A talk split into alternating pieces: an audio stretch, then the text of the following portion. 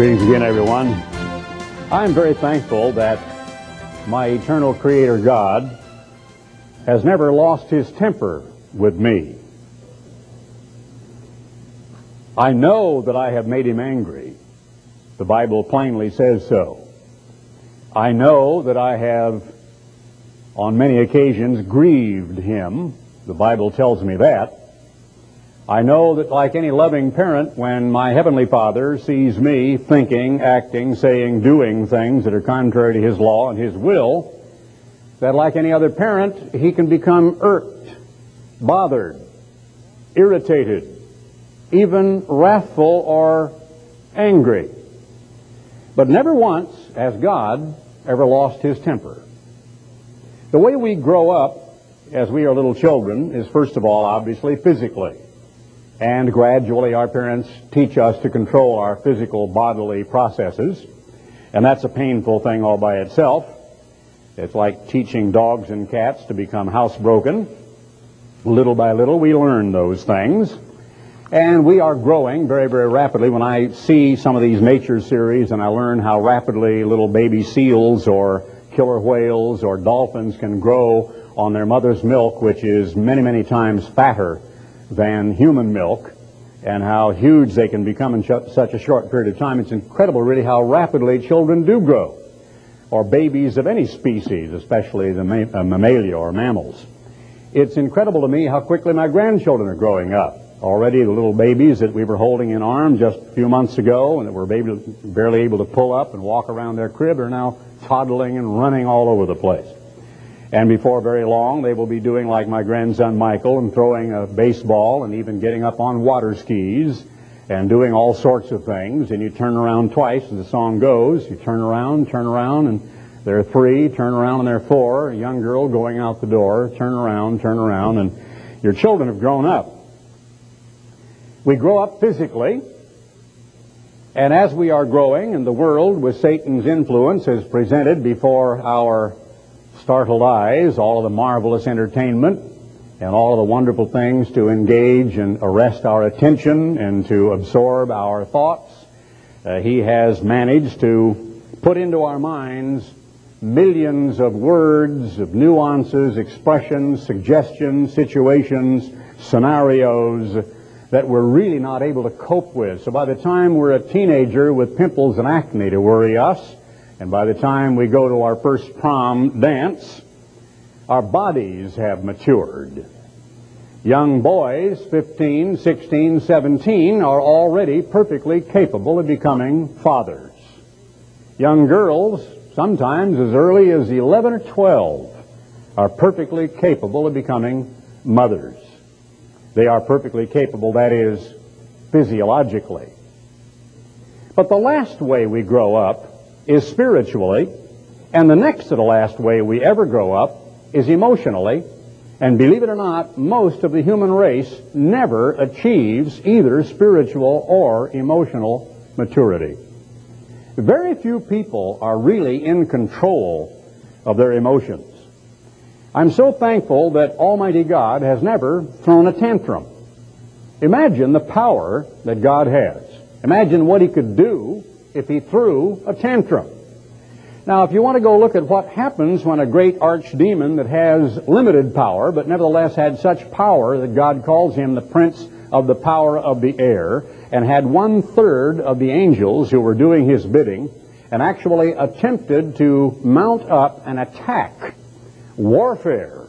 There was war in heaven.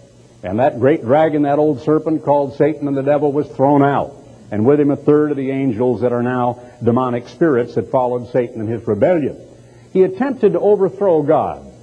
When the Bible says in the beginning, God created, the Hebrew word bara, the heavens and the earth, and the earth was without form and void, the Hebrew word is really the world or the earth became without form and void. The rocks prove an earlier pre-Adamic creation. It is not absolutely certain that all dinosaurs of all varieties that we find in fossil rocks lived from the time of Adam to the time of Noah and were exterminated in the Noachian deluge. That is not impossible that many of them did in those areas of the world that were not yet inhabited and that mankind had not yet overspread because man basically inhabited mostly just Europe, northern Africa, the Middle East, probably as far as India and China and up into Scandinavia, but probably not to a great extent in the first one-sixth of human history in what we know as the New World or down in Australia and other areas. Well, as academic as that may sound, the Bible very clearly allows for a complete destruction of this earth and an earlier, beautiful, perfect creation which was wrecked and ruined by a titanic struggle. When you look at the surf- surface of the moon and the planets that we can see with our telescopes and space probes, you see wreckage, lifelessness, a misshapen hulk, huge craters that are the result of the impact of space debris. Here a few weeks ago, I was talking about I was going out in my backyard and enjoying the what appeared to be a pyrotechnic show when we went through a belt of all kinds of meteorites. I don't know how many of you went outside that night and looked at them, but I did, and it was spectacular, the few that I did get to see. Apparently some parts of the world saw more of them than others, but it is again testimony to the fact that our solar system attracts tremendous clouds of broken bits and pieces of rocks. How did they get there? Did God form them that way? Did God form the surface of the moon, or was the surface of the moon at one time completely round and has been impacted over these years with gigantic meteoroids that have caused huge craters over a hundred and some miles across to be formed? Obviously, the latter. There was a great battle. It all began with a certain emotion that is called vanity. It began with a beautiful creature that Almighty God made and named him with a beautiful name called Lightbringer, shining star of the dawn, first light, called Lucifer, that's the Latin word, and it's not an evil word, even though we think of it as being an evil word. Lucifer was a beautiful word. In Spanish, uh, as a matter of fact, you know that sometimes people ask for un lucifer to light un cigarrillo because the word Lucifer means a match.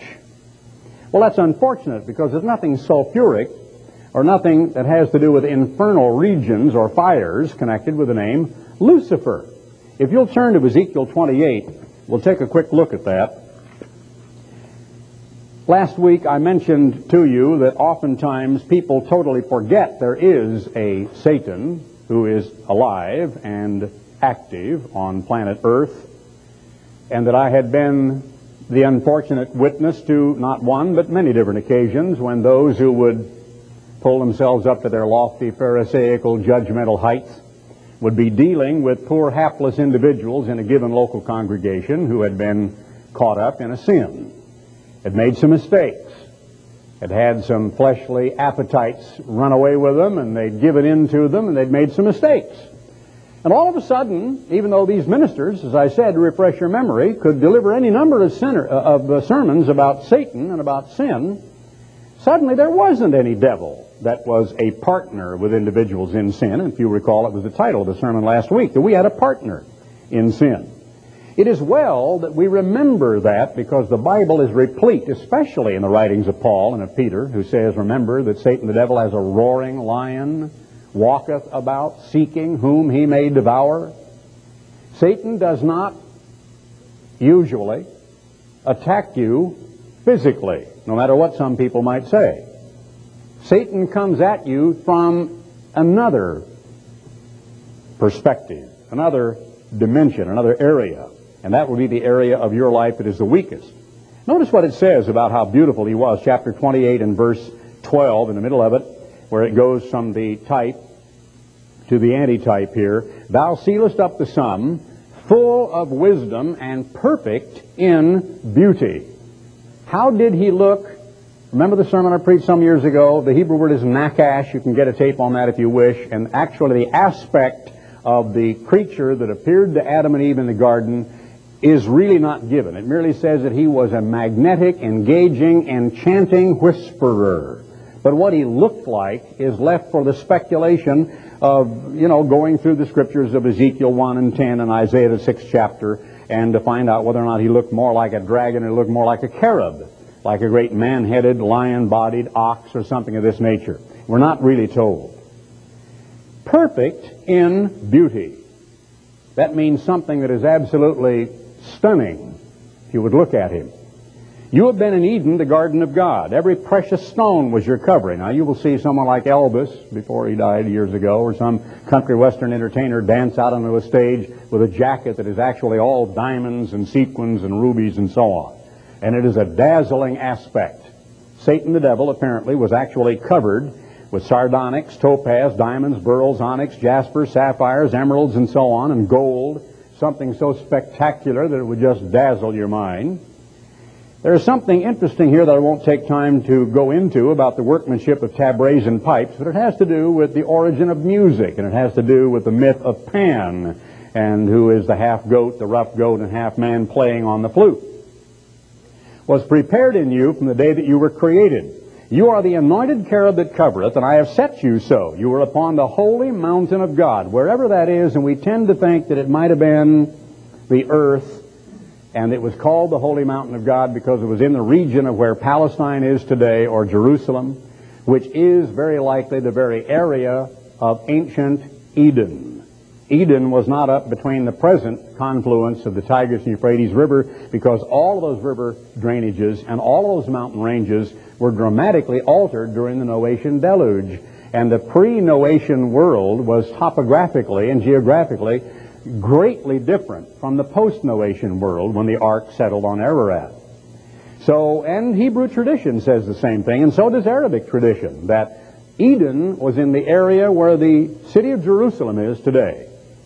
The holy mountain of God. You have walked up and down in the midst of the stones of fire. Apparently it was such a glittering area that there would be a big outcropping of gold over here and diamonds lying around the stream bed over here, and it would have been just, uh, you know, bonanza to any would-be uh, gold searcher or discoverer who would come in there, prospector, trying to get rich on minerals and precious metals.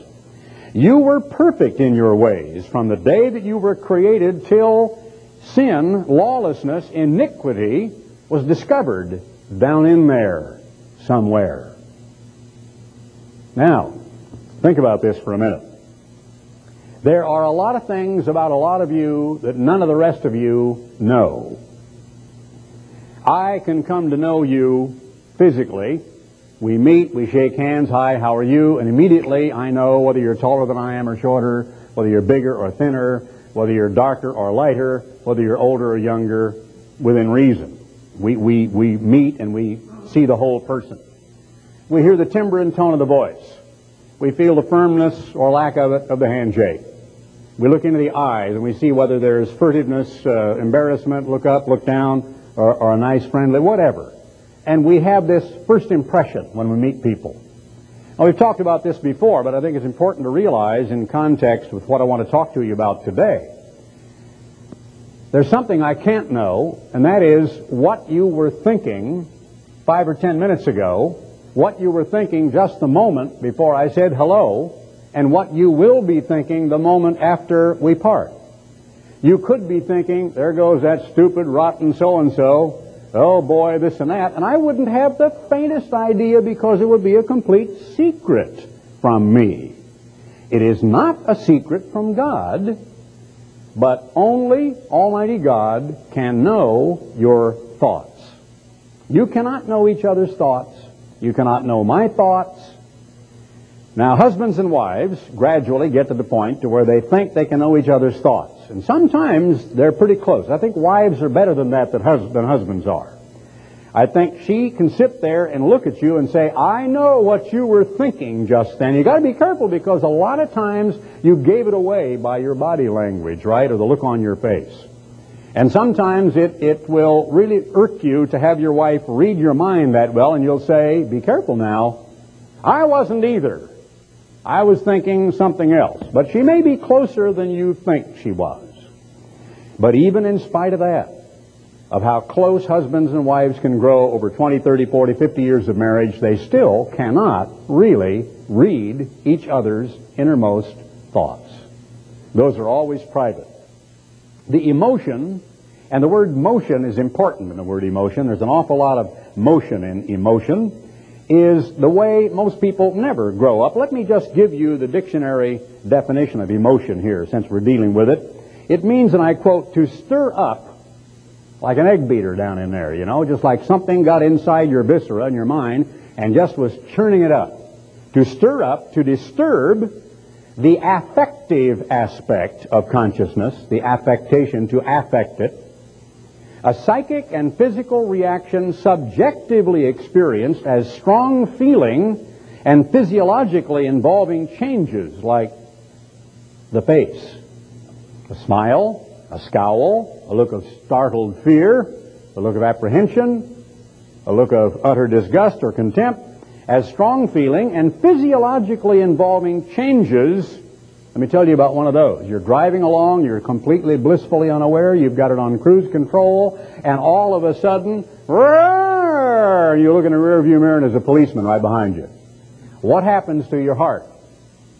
Squirt, bunch of adrenaline, and you're going like that. Where did he come from? He must have been hiding in my trunk. That's what, you know, Bill Cosby said.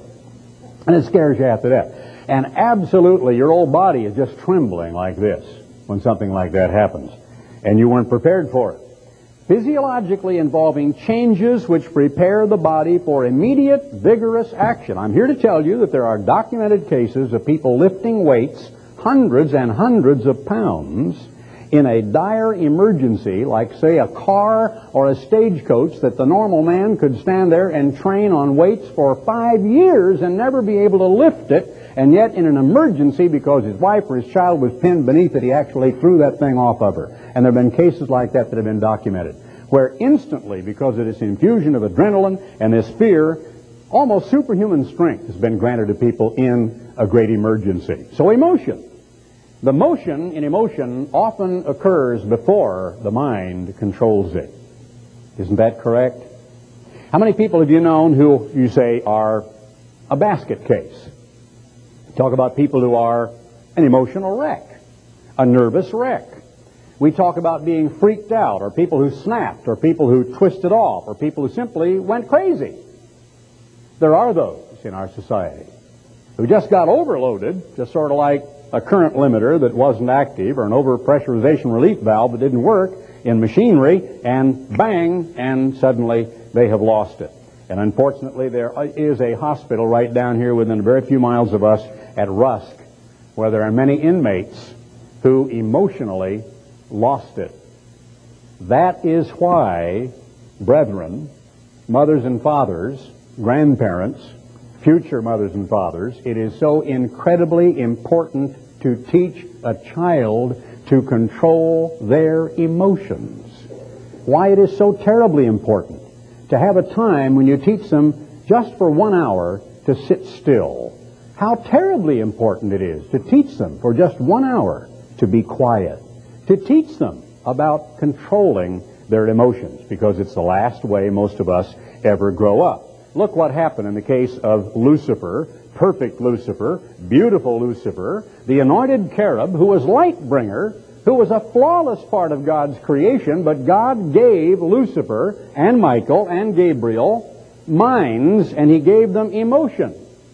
And they were able to make a choice. By the multitude of your merchandise they have filled thee, the midst of thee with violence, and you have sinned. It says, till iniquity was found, was discovered in you. It wasn't discoverable by looking at him. He was still beautiful. But down inside, an emotion had begun to work. A thought occurred to him, and that's the private thought that nobody else was privy to. What if? What if I went for all of it? What if I attempted to just move God out of here? Because after all, God isn't doing it perfectly. I'd rather do it my way. I'd rather do something that God is not doing. He's not creating things the way I would do it. And he began to allow that to become like a little root, and it put out the little tendrils, and it put up a shoot. It became fully developed. It became his idea baby, and he began to nurture it, and it grew into great proportions. Therefore, I will cast thee as profane out of the mountain of God, and I will remove, it really should say, destroy thee from, not destroy, utterly destroy, but destroy thee or remove thee, O covering cherub, from the midst of the stones of fire. Your heart was lifted up because of your beauty vanity. You have corrupted your wisdom by reason of your brightness. Here was wisdom inside, and here was the brilliant beauty outside, and that was the reason why the wisdom on the inside became corrupt, and you became filled with jealousy and vanity. How many times have you known, as you look especially at movie stars, people like Marilyn Monroe, long since moldering in her grave, who was abused and used by the president and his brother and other people? And how many times in life have I seen that where some people who were cursed with a tremendous amount of physical handsomeness, attractiveness, or beauty couldn't handle it in life, and others who were sort of behind the door when all the good looks were passed out can be some of the most beautiful people you've ever met because they've never had a chance to look into a mirror and say, Am I beautiful? I'm, I'm, I'm quoting my mother. Uh, my mother was told uh, by her aunt and her mother. My mother's mother chided her sister for having said that. Don't tell Loma she's beautiful. And little Loma overheard both of those, and she told a story about running into the bedroom and looking in the mirror and saying, I am pretty, amn't I? And my mom told me that all of my life. Well, my mother was not corrupted by that, I don't think, but I thought she was a very beautiful woman. She really didn't later on in life. But it says in verse 17, Your heart was lifted up because of your beauty. You have corrupted your wisdom by reason of your brightness. Jesus Christ of Nazareth achieved complete, total, emotional maturity. There is a doctrine that is being bandied about now by the parent organization that is alleging that Jesus Christ of Nazareth could not have sinned, that it was impossible for him to sin. The Bible absolutely denies that. I want to turn to the fourth chapter of the book of Hebrews, and we'll talk a little bit about Jesus Christ and his emotions. In Hebrews, the fourth chapter, speaking of the Word of God, verse 12, which is quick and powerful and sharper than any two-edged sword, to which I referred a couple of weeks ago, piercing even to the dividing asunder of soul and spirit, suke and pneuma, the life and the mind, and of the joints and marrow, and is a discerner of the thoughts and intents of the heart. Now, here's really something to think about. How many times have you read in the Gospels? Maybe it's been several years since you came across it. I think of one time when Jesus was sitting at Simon the Pharisee's house and a woman washed his feet with her hair. And there were people who were thinking things which were never spoken, and Jesus read their thoughts and actually got right in the middle of a conversation which up to that point was an unspoken conversation. They hadn't said a word. Jesus read their thoughts and said, Simon, why are you thinking that? And it's right there in the Word of God. And it says, because, quote, Christ knew what was in man. He knew human nature, and their eyes and their faces betrayed them and he, with the power of God's Holy Spirit without limit, was able to actually read men's minds and thoughts. So, the Word of God helps you to become a discerner. It gives you discernment. Now, I don't want to be cruel to people, and I've never done something like this probably in 20 years, but I remember going up to one person one time about 20 years ago who was sitting in an audience, and I had noticed this person sitting in the audience in many different occasions, and I had preached many different sermons, and I finally simply talked to the individual and asked the individual, I will not identify by either sex, age, or where, uh, whether or not that individual would like me to go ahead and blow my brains out or cut my throat. Because I informed the individual that, that, that the look of absolute contempt and disgust and hatred coming out of the face of the individual was something that was hurting that individual. And consequently, I was quite concerned about. The Word of God is a discerner of the thoughts and intents of the heart. Neither is there any creature that is not evident, manifest in His sight. But all things are naked and open under the eyes of Him with whom we have to do. Men love darkness because their deeds are evil.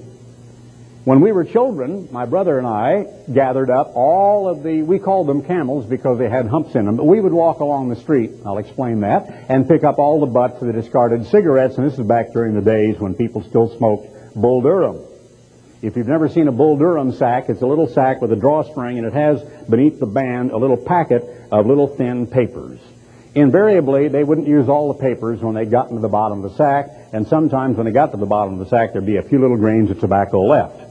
We would then also pick up little butts that had been put out with a lip mark on them and a little bit of ash on the other end. There would be some unburnt tobacco in there, and we would collect them all. Well, next door, there was a guy whose name was Jack, and his father had an ancient old wagon out there, and the wagon had some boards. It was a high-sided old buckboard kind of a wagon, and my brother and I and Jack got down in there and put some boards on the top of it and thought we were completely hidden.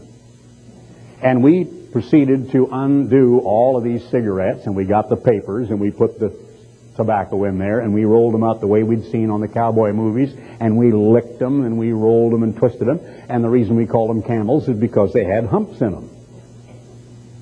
And we lit them, and we were happily puffing away. And my mother found us because the smoke was pouring out of the knot holes and the cracks in the wagon. And we were thought we were hid, you know, we thought we were hidden away.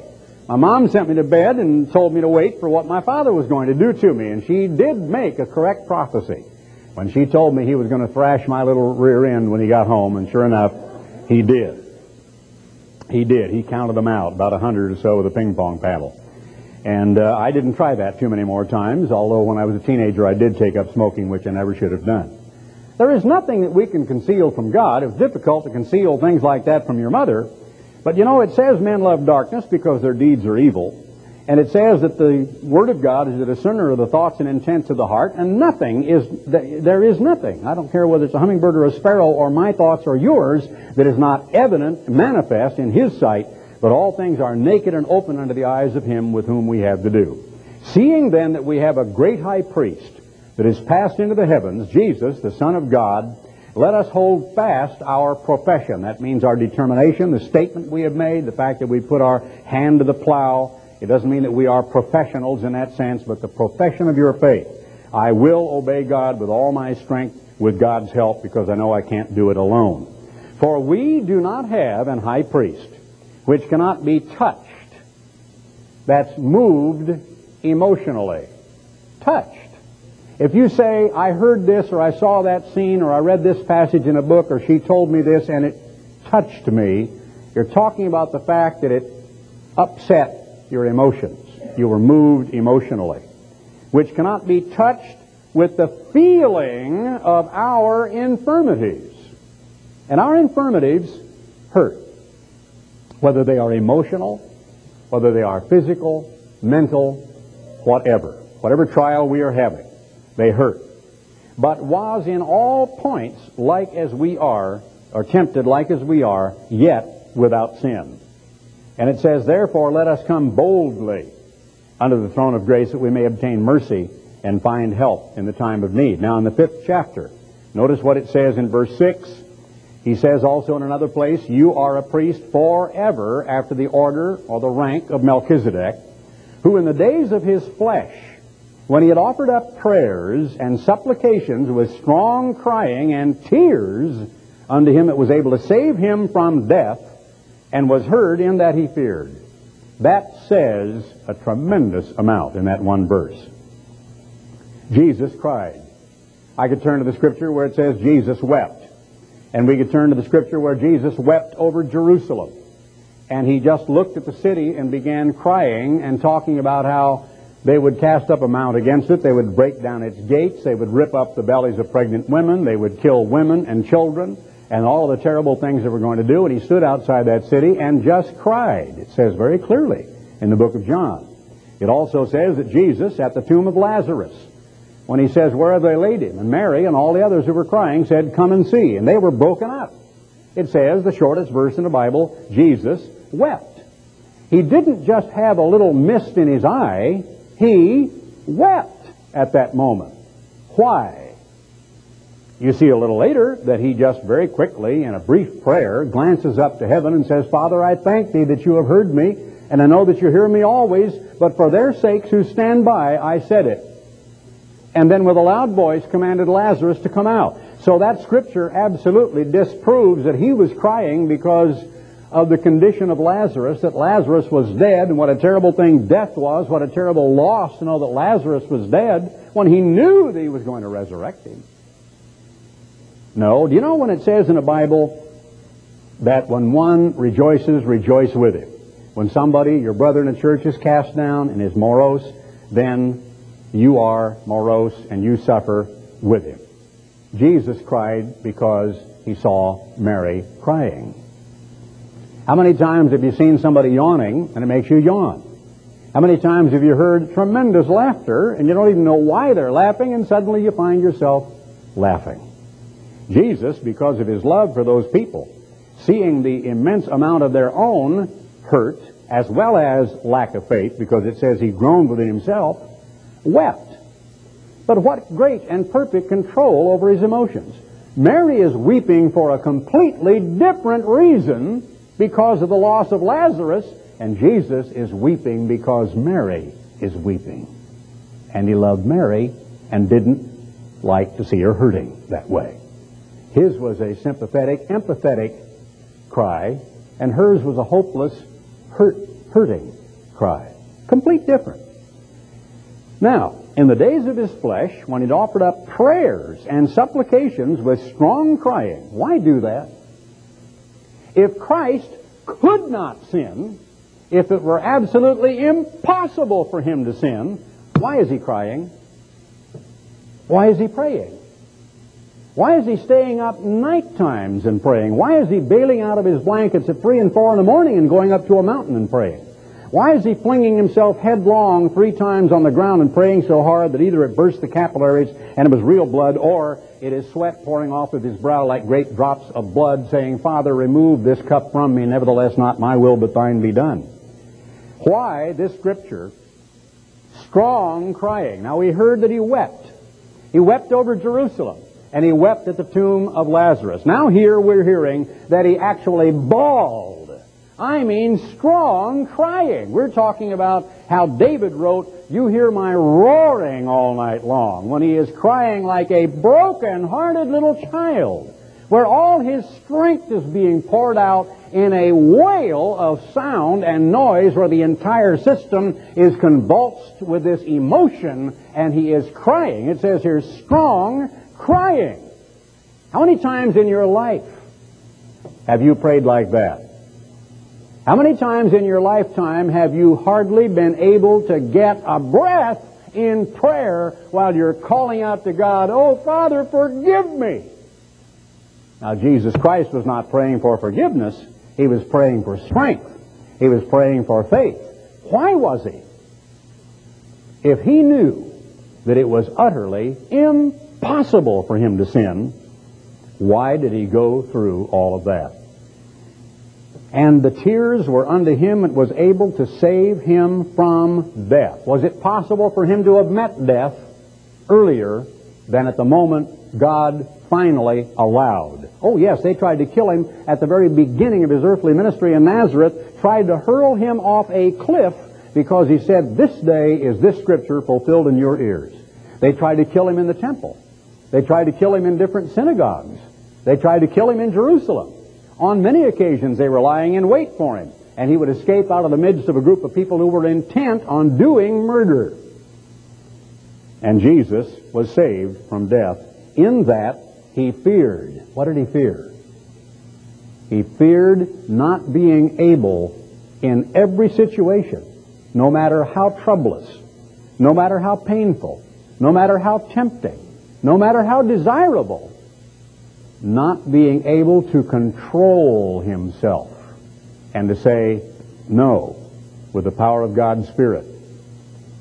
When Jesus was beset upon, when Jesus was spit upon, he didn't think of spitting back. How do I get even? He thought, I've got to pray. I've got to have more strength.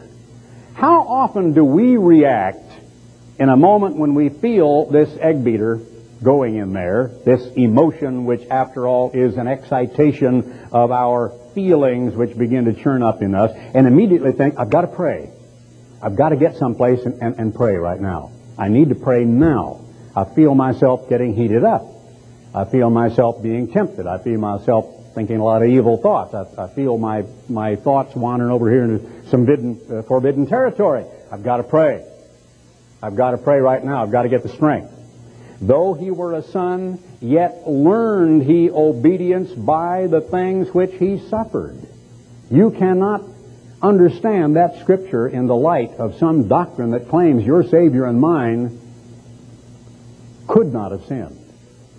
The possibility for Christ to have sinned has to be there or he simply cannot be your Savior. He cannot turn to God the Father and say, I know what they feel. I know what they're going through. I know what they are suffering. I have been there. He can't be capable and qualified to turn to God and to say, I understand everything that they're going through, unless he learned all of these things in a process. And as I've said in, the, in times past, the sacrifice of Christ did not take place in about a 17 hour period. It took place in a 33 and one half year lifespan. It took place in the very fact that he emptied himself and became of no repute and became like the seed of Abraham and was born of the Virgin Mary and took upon himself human flesh.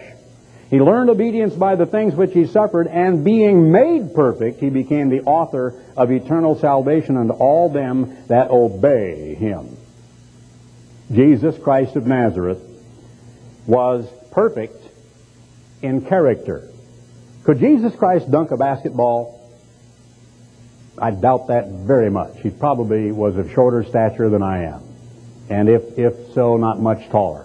Doubt that very much. The game hadn't even been invented anybody, anyway. And he might not have played the game because maybe it was a kind of a sport that, that he would have said, well, there's too much body contact and I don't want to hurt anybody. Who knows? No. Were, were there th- could Jesus Christ have broken the four minute mile? You ever ask yourself, you think of Christ as perfect. Yes, he was perfect, but how was he perfect? He was perfect in character. He was a perfect person inside. Now, he was perfect physically and humanly, but that doesn't mean there weren't corns and calluses that could grow on that flesh. But it does mean that inside, with his mind and his nature and his character, that he was absolutely beautiful in God's sight. He was flawless and he was perfect. He was the gentlest person.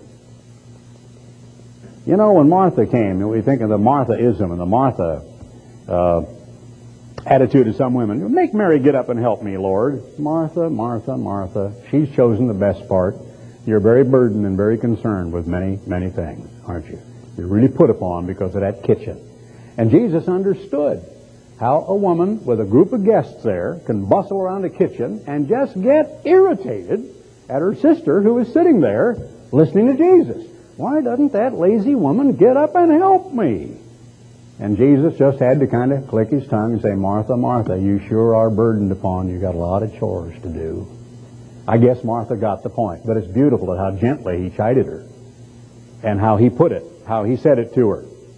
In Ephesians, the fourth chapter, if we will turn to that, one of the most beautiful chapters in the writings of the Apostle Paul, he says, I therefore, the prisoner of the Lord, beseech you that you walk worthy of the vocation wherewith you are called, with all lowliness and meekness, with long suffering, forbearing, enduring one another in love, endeavoring to keep the unity of the Spirit in the bond of peace. There is one body and one Spirit, even as you're called in one hope of your calling.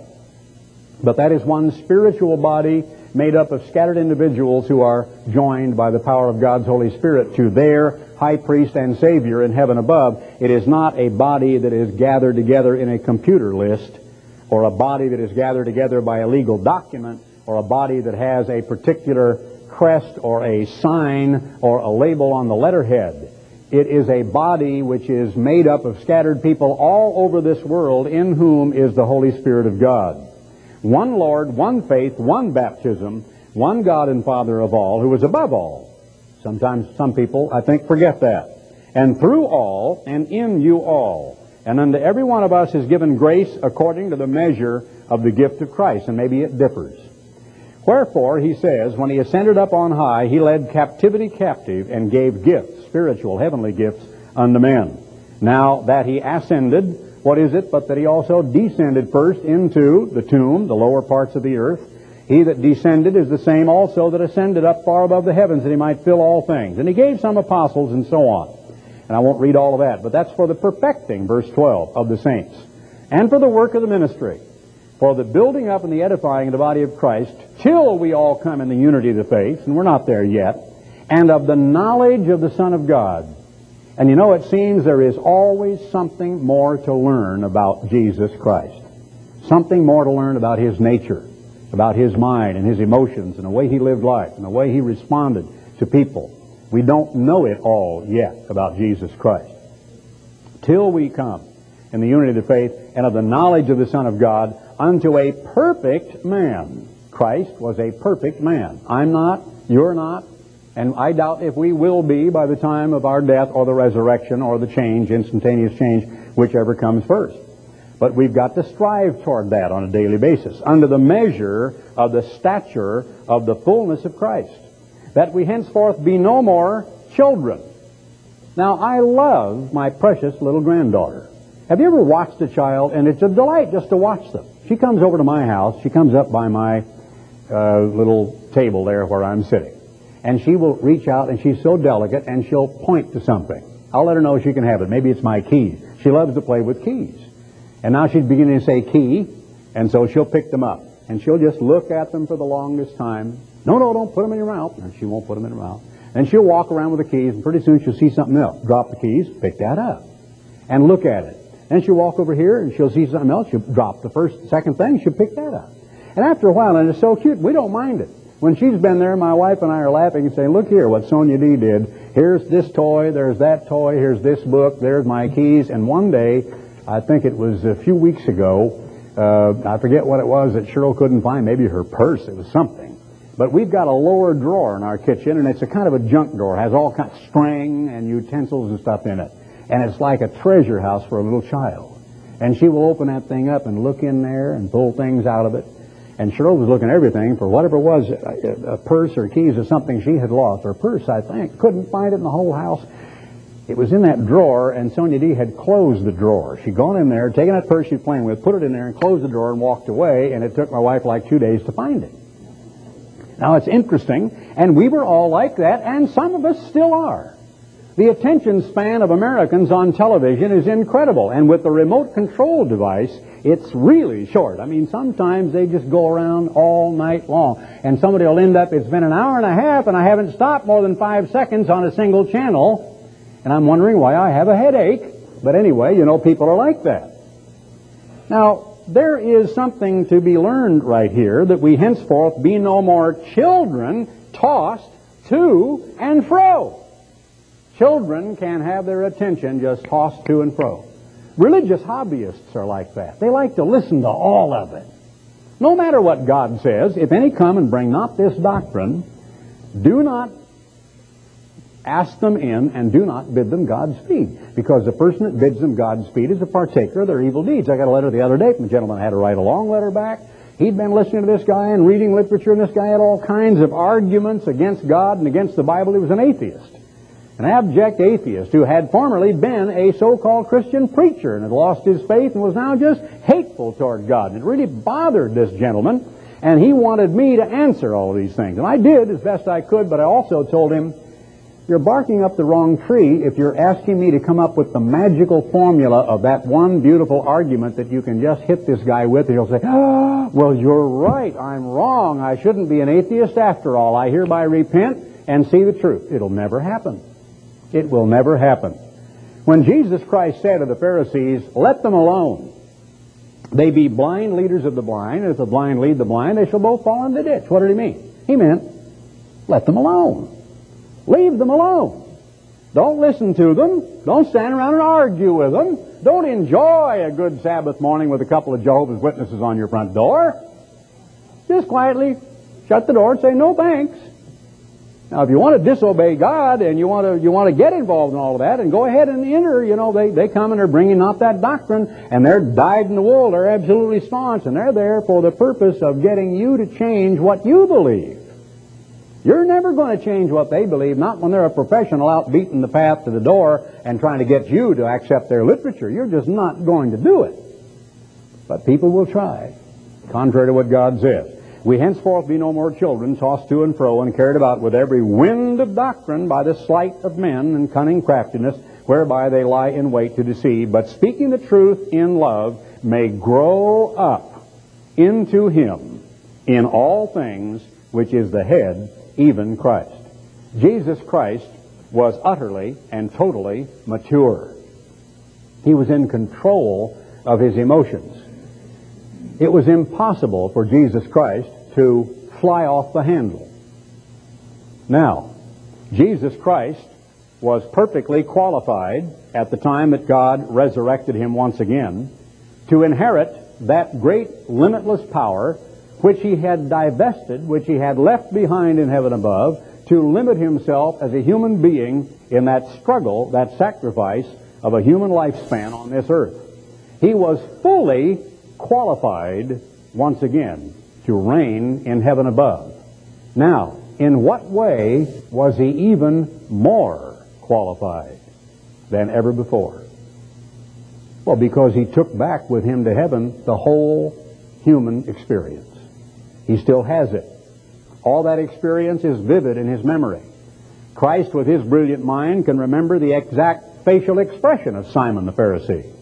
He can remember exactly how Peter looked when he grabbed him, when Peter grabbed Christ and said, That will not be so, Lord. Get thee behind me, Satan. He can remember what Peter looked like and whether he had a beard or didn't. I mean, you and I don't know, but Jesus, sitting up at God's right hand, he knows exactly what those people looked like. He remembers every experience he had as a human being, and he calls upon those when we approach him in prayer to beg him to take away from us the trials and the troubles that we have. Now, I want to leave you with a thought before I close here of something that I've covered only in part, and perhaps I don't have time to cover it in whole today. As we turn to Psalm 103, and that is this. I finally came to understand about a year and a half ago, whenever it was that I told you about it, a little more deeply than I had before. This scripture that Jesus Christ tells us that if your right eye offends you, to pluck it out and throw it away from you. Or if your hand offends you, to cut it off and cast it away because it's better for you to enter into life maimed, having only one hand or having only one eye, than to lose out and to be cast into Gehenna fire. Obviously, since the Bible has proscriptions against maiming or blinding yourself or cutting off a hand, and still obviously because it is an act of the mind and the conscience and the character to reach out and steal, and you still got another hand you could still steal with, and you can still see with the other eye, though not quite as good, if you're lusting after something with the eye, then it is a very powerful metaphor that is meant to really explain something to us. And I believe that it is simply that those things that sometimes are so absolutely dear and so desirable and so we lust after them so much that we just can't live without them, we think, are the things that Christ is referring to. He's not talking about some sin that besets you that's real easy to turn off like some dumb TV set. He's talking about something that really is about to cause you to lose your salvation. And cutting that out and throwing it out of your mind and your emotion and your character is, as I characterized it in my sermon some time ago, like emergency surgery. And it hurts. It hurts to do that. And Jesus Christ of Nazareth can ease the pain because he is the great physician to heal all of our problems. It says so in Psalm 103. Bless the eternal, O my soul, and all that is within me, bless his holy name. Says it again. Bless the eternal, O my soul, and forget not all his benefits, who forgives all your iniquities. Think about that. I asked you at the beginning of this message, you know, talking about myself a little bit, but I sure hope that I've never gotten God so angry that he lost his temper. Well, I haven't, because God never loses his temper. But if God ever lost his temper, he could squash you the same way you step on an ant outside this building and don't even know it, couldn't he? Just poof, you'd be gone. Now, God wasn't mad at Uzzah but Uzzah had no business reaching up trying to steady the ark. No man was allowed to touch that ark except the Levites, and he had no business doing it. And as a witness to everybody else, it was painless. It was euthanasia. He didn't feel anything. He was alive one minute, and in the next minute he'll be in the kingdom of God and say, What happened, Uzzah? You touched that ark. You know, it didn't hurt him. He didn't lie there twitching and kicking, but God smote him and he died to show his great power. I'm just pointing out God has the power to do you in. He has the power to allow other circumstances to do it. Got the power to allow a 747 to come through this roof right now if that's what he wants to do, hasn't he? Got a power, you're walking along, just to open up the sidewalk and you disappear. People go by and say, what happened? There's a crack in the sidewalk. He did that to Korah and all the people that pertained to him when they rebelled against Moses, didn't he? He's got that power. But he doesn't ever lose his temper. Who forgiveth all your iniquities, who heals all your diseases, who redeems your life from destruction, who crowns you with loving kindness and tender mercies, who satisfies your mouth with good things. Sure, we perfunctorily say, uh, bless this food to our good and so on. Sometimes it's good, you know, in a special meal, and the Feast of Tabernacles is upcoming, to think several times through that meal.